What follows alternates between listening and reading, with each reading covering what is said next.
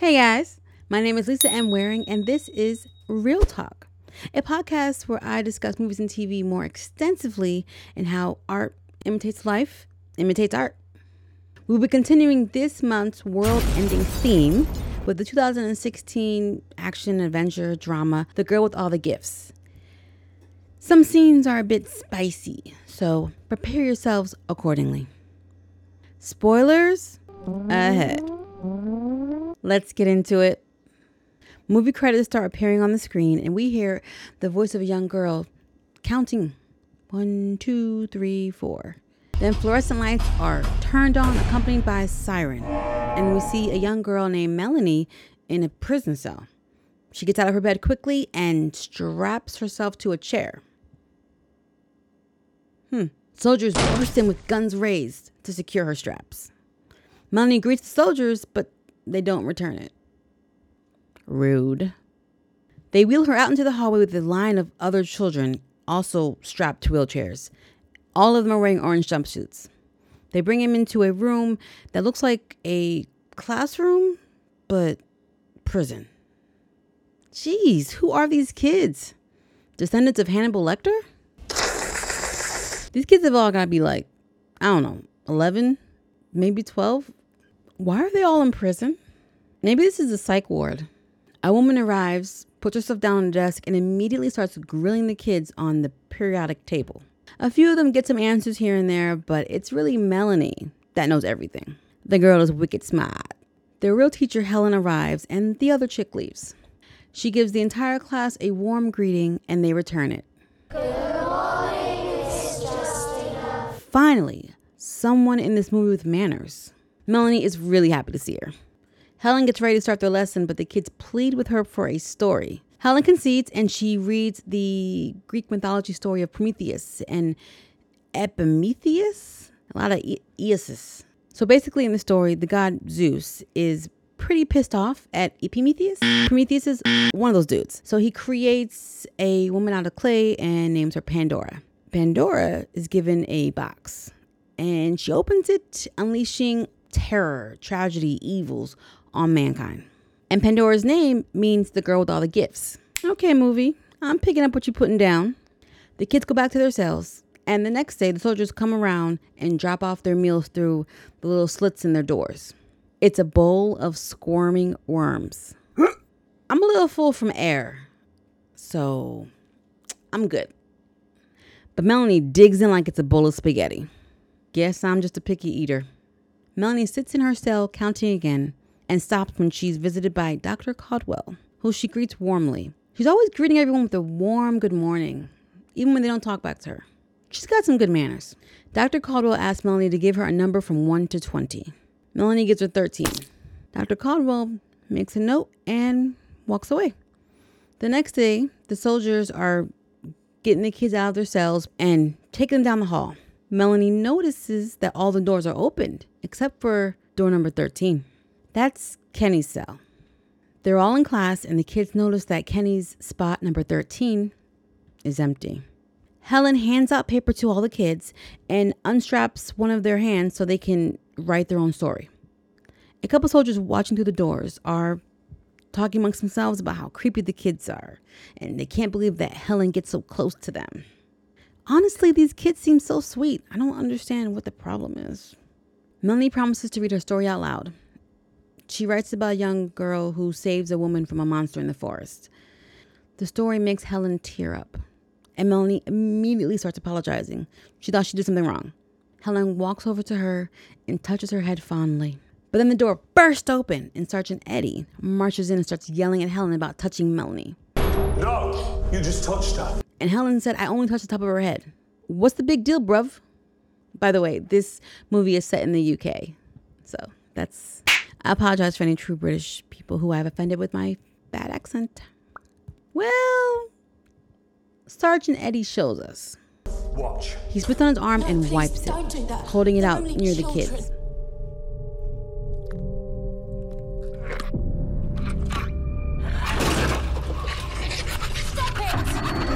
Okay, they're zombie kids. Yeah, that makes sense. Well, I did say last week I wanted zombies. I ain't got my zombies. Helen begs him to stop. So he takes out some gel called Block and puts it on his arm, rubs it in, and all the kids calm down. I guess the block gel cream blocks the smell of human meat. Sergeant Eddie warns her don't let it happen again. The kids are returned to their cells, and Melanie gives Sergeant Eddie a little bit of a tongue lashing.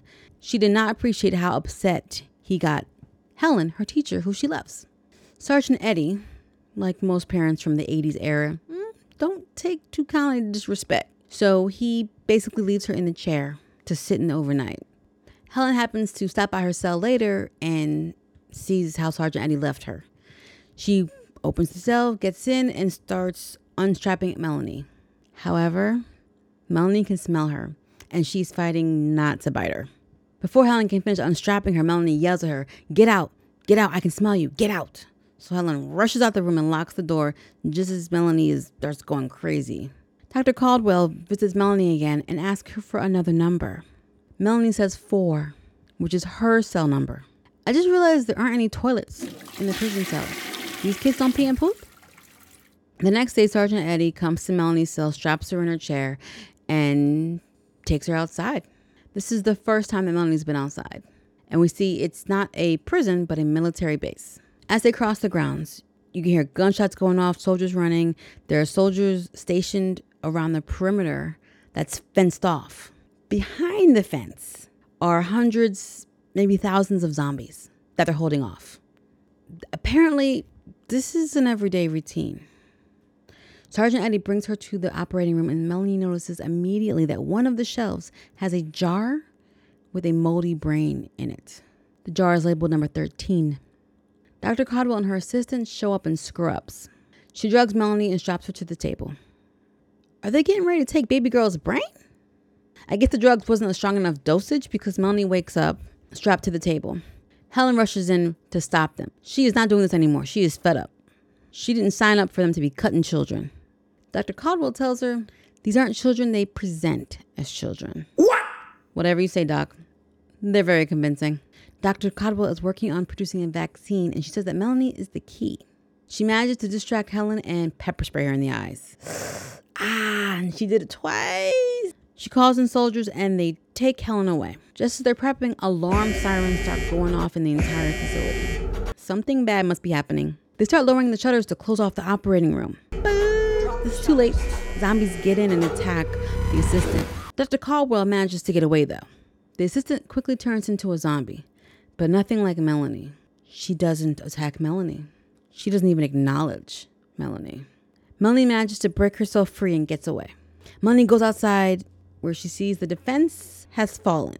Zombies are everywhere, attacking soldiers and running all over the grounds. She sees two soldiers that were hurting Helen and rushes over to them and attacks the two of them and eats some of them. Then she gets sleepy from feeding and lays down. Helen picks her up and she's just looking around as zombies are running amok everywhere. She manages to escape in an armored truck with Sergeant Eddie, Dr. Caldwell, and two of the soldiers. That was intense. The whole scene is pandemonium. They get away in the armored truck. They're trying to reach Beacon, their home base, but it's a no go. And they're running low on supplies, including water. The soldiers put a clear mask on Melanie's face and strap her to the roof of the truck so she isn't a danger to anyone. They make a pit stop to re up on water, and one of the soldiers gets spooked by some bushes moving and fires off a few shots. Let's just let all the zombies in the area know that we're there. Well, a few zombies here and come try to attack them, but they manage to kill them. They do lose one of their guys, so now they're down to five. Dr. Caldwell, Sergeant Eddie, another soldier named Kieran, Helen, and Melanie. Now, Melanie is seeing the outside world for the first time. And this is her f- first interaction with other zombies who don't function like her and her classmates. He was turning into one of them. Like Dr. Selkirk. In this world, they don't call them zombies, they call them hungries. Melanie. The hungries, they've got this sort of disease. And people can catch it. A fungal infection. So Dr. Caldwell explains to her that their people were infected with a fungal infection in their brain. The same fungus she has in her brain. But they don't seem to function the way that she does. In the melee of killing the zombies, they trash the truck. So now they have to walk the rest of the way. Damn. They come to a city full of hungries, but they're all standing, unmoving, eyes closed, like they're on standby. Also, the zombies are hungries in this world. They don't attack people like Melanie, so she doesn't have to worry about them. So they come up with this plan for everyone else, except for Melanie, to put on the blocker gel, cover their scent, and as long as they're quiet and don't make noise, they can walk through the zombies and get through the city. I would literally starve because I'm not doing that. I'll just die over here in the grass, thank you. As they're walking in between the zombies, they see that there's a zombie sleepwalking, pushing a stroller. Say what? This intrigues Dr. Caldwell, who can't help herself. She goes over, removes the blanket, and sees a rat feasting on the body of a deceased. She lets out a gasp, which wakes up a few of the zombies. They kill them with silencers and quickly leave. They find an abandoned building and barricade themselves in. Dr. Caldwell. What am I? We don't really have a term for it. Dr. Caldwell tells her of a mission that some soldiers were sent on some years ago. They came across the maternity wing of a hospital as they were casing the area and found the remains of women in the maternity ward who had been pregnant but were not anymore. They must have gotten infected while they were there, and the fungus penetrated their bloodstream, affecting the babies. Babies turned and ended up eating their way out of their mother's bodies. Hardcore. I don't think gentle parenting would work on these kids. These kids had a partial immunity to the pathogen, so they aren't fully mindless zombies. Melanie tells Dr. Caldwell that she doesn't want to be a hungry. She talks, she thinks just like her. She's just like her. Dr. Caldwell tells her, mm, No, sweetie, there's never been anything like you ever. Is that a compliment or a diss? In the morning, they look outside and they see that the sleeping standby zombies are much closer now. Melanie tells them she's hungry. Y'all better get this girl some food. So they let her out, and Melanie starts walking through the zombies with no problem. Then she sees a cute little kitty, chases it, and eats it. Then she conks out. Every time this girl feeds, she gets super sleepy. I've heard of the itis, but this is next level. She goes through the abandoned houses, just looking at people's pictures and things. She finds a dog and brings it back to the area and lets it loose so the zombies can go chase it. With them out the way, the group heads out back on their way. Melanie asks Sergeant Eddie if she can play with his two way radio, and he lets her, and they're communicating. Someone getting solved? The part of the city they reach is very quiet. There's like no zombies. Then they find zombies on the floor with fungus and sprouts growing out of them. They seem to be deceased. I mean, more deceased than they already were. They're not animated. Dr. Caldwell tells them this is the next stage in the pathogen life cycle. The fungus is turning zombies into seed pods. Why does this look familiar? What is this fungus pathogen thing reminding me of? Can't quite put my finger on it. I'm sure it'll come to me. So Melanie's a second generation hungry zombie, whatever you want to call, so that's not going to happen to her. Then they come across a huge tower leading up to the sky that is covered in fungus and seeds, like thousands of seeds. That's why there are no hungries there. They've all turned into this huge fungus tree. Dr. Caldwell tells Sergeant Eddie that if any of the seed pods break open, the fungus will officially become airborne. Game over. But these seeds, they don't break open easy. You gotta use fire. They come across a fully functioning solar powered armored lab in the middle of the area. Kieran goes out to find supplies. Melanie is also hungry again, so she goes to find food. Don't worry, she's not hunting Kieran, but she does find a store with a bunch of kids like her, hybrid hungries. But they don't talk, they communicate with noises and grunts and signs. She realizes that they can smell Kieran and are going to go hunt him. Yikes! Back at the lab, Dr. Caldwell is trying to convince Helen to help her operate on Melanie. The lab that they found has everything they need for her to make a vaccine. The caveat is Dr. Caldwell is dying. She cut herself earlier when she was escaping and contracted blood poisoning. So the clock is ticking. Melanie runs in and tells them about the other children that she saw who are now hunting Kieran. They got to go save him. Just then, Beacon comes over on the radio, letting them know that they're being overrun too and that they need to go find safety. Helen, Melanie, and Sergeant Eddie leave to go find Kieran. Dr. Caldwell stays behind. But it's too late. Kieran is expired. These uh these wild hybrid kids, they had set a trap. And then a trap within a trap because they trapped them. When they get out of the store, they're surrounded by the wild kids. Sergeant Eddie's ready to like pull out his gun and Melanie's like, no, let me. Then the alpha steps up and they're grunting and they start fighting. And she kills the alpha, scaring away the other wild kids. Damn, that girl's a beastie. When they get back, Dr. Caldwell has gassed up the place, knocking all of them out. She turns the oxygen back on and pulls Melanie into the room to operate on her. Turns her back, and Melanie's up. Yet, turns out Melanie doesn't need to breathe as often as we do. And at base, she used to count up to a thousand just to see how long she could hold her breath. That's why she's do all that counting. Makes sense. I mean, if you're in the cell all day, nothing to do. Dr. Caldwell tells her she can come up with a cure that can save everyone, including Helen, that she knows Melanie loves. I hear you, Doc, but you're not looking good. You know what I mean? Like, you look like you're struggling. I don't even know if you can make it through this operation that you want to do so badly. Melanie asks Dr. Caldwell if she's changed her mind about her initial position. Does she think that her and the other children are alive? Dr. Caldwell says, Yeah, I think you're alive. Then Melanie says, Then why should we die for you? You're raising some good questions, Melanie.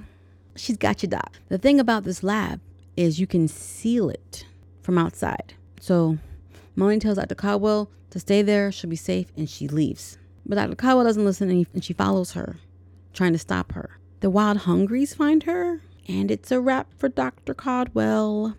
Melanie goes to the big tower with all the seeds and she sets it on fire, releasing all of the fungus seed pods. Unfortunately, Sergeant Eddie had woken up and followed her to try to find her, which he did. But the pods are in the air, so he's getting the fungus entering his lungs. He tells her, It's over. Now, Melanie says, It's not over. It's just not yours anymore. She tells him she's sorry. She thought he'd be safe in the lab, locked up. He starts jerking because he's getting infected, and he hands her his gun. He doesn't want to walk the earth as a hungry. With tears in her eyes, Melanie complies and puts Sergeant Eddie out of his misery. Helen wakes up in the sealed airlock and looks outside to see all the pods floating around. Melanie stands on the other side of the lab, and they stare at each other, knowing that Helen's gonna have to stay in there. Some time has passed, not sure how much. It's morning. Helen is laying down, and a tear drops from her eyes. We hear a knock. She wipes away the tear and rises up. She goes out of her room. She's still in the lab, out into the, the open area, and she sets up her dry erase board. As she's doing this, we can see the other kids from this facility and the new wild kids all gathered around sitting outside the lab. She gets on the intercom, greets the class. They greet her back, and Melanie's walking around making sure everybody's paying attention. Then she begins the daily lesson. Roll credits. My thoughts. I loved this film. The zombie genre has been oversaturated for so long that it was really refreshing to see a different take on them. It was like watching the world from their point of view. I did a similar thing with my zombie series, except it wasn't fungus, it was DNA that they were born with that made them zombies. And they didn't eat people or terrorize anybody. I can't believe I bombed like that. Yo, who who cares, really? Yo, I care, yeah, Wyatt. you're the only one. They're just treated as second class citizens. It's more a social commentary. You can actually find season one on my YouTube channel, and season two is in post production and will be released this year. Did I just plug my own show? You're damn right. So Dr. Caldwell has told Helen that, you know, they're not children, they only present as children. And most of the people in this film didn't see any of them as human, except Helen. And at the end, Sergeant Eddie and Kieran. I loved how the movie pushed back at the idea of just, you know, mindless zombies. Um, not only through the hybrid kids, but the zombies themselves. Especially that part where the zombie lady was pushing the stroller through the crowd, you know, even under the control of a fungus that infected their brain, there's a still a sliver of remaining humanity beneath the surface. The nurturing behavior, the need for them to be in groups, even if there's no food nearby. Okay, I know this movie is giving major Last of Us vibes, and both IPs use fungus infecting our minds as a catalyst for zombies or hungries. Now, this movie is based on a book published in 2014 by Mike Carey, and The Last of Us game was released in 2013. However, the book was originally a short story that was nominated for the Edgar Allan Poe Award in 2013. Now, the property reports being based on the other. This was just a happy, creative coincidence. It happens. When Helen is reading the mythical story of Prometheus, after Pandora's box was opened and emptied, uh, it says that Pandora looked inside the box and saw hope. Oh, at the bottom. Everyone in this movie is holding out hope for a cure. And hope does come, but not in the way that they expected. Their generation is done. Humans, as we know, is done. But mankind itself lives on in this new hybrid second generation. What a character arc Sergeant Eddie Parks had. What? oh my God. He went from being one of the most hated characters for me to one that I was really rooting for. His coldness and indifference towards Melanie, like it melts away slowly as he begins to truly like get to know her, talk with her, spend time with her. And I feel like the change officially started happening after they left the base. The first time she asked him a question and he answered her. Because this man was big rude the whole time. You saw where he started to kind of start eyeing Dr. Caldwell and looking at her funny for some of the things that she was saying. He was slowly losing her vision.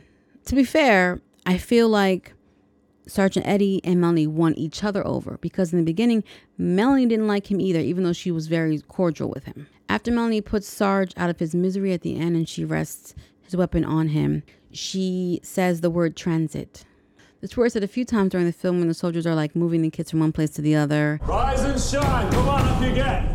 Transit. Move. and it's what she understands as meaning going from one place to another. So initially, Sergeant Eddie has he's transitioned. He's trans. He, he's no longer here. The thing I wonder most is what the heck is Helen gonna do now? Yeah, she's alive. She's sealed off in the pod. I guess teaching these kids every day from inside. But how the heck is she getting food? Because even if there's food in there left, there's not a lot. It's gonna run out. Supposedly, it's better explained in the book. Not surprised. Books are better. Fight me. I don't know when, but I'm definitely gonna like read or listen to the book on audio. As always, I have more thoughts on the movie, but I gotta keep this short and sweet, guys. So, what do you guys think about the movie? Let me know in the comment section. Let's talk about it. Next week is the viewer's choice.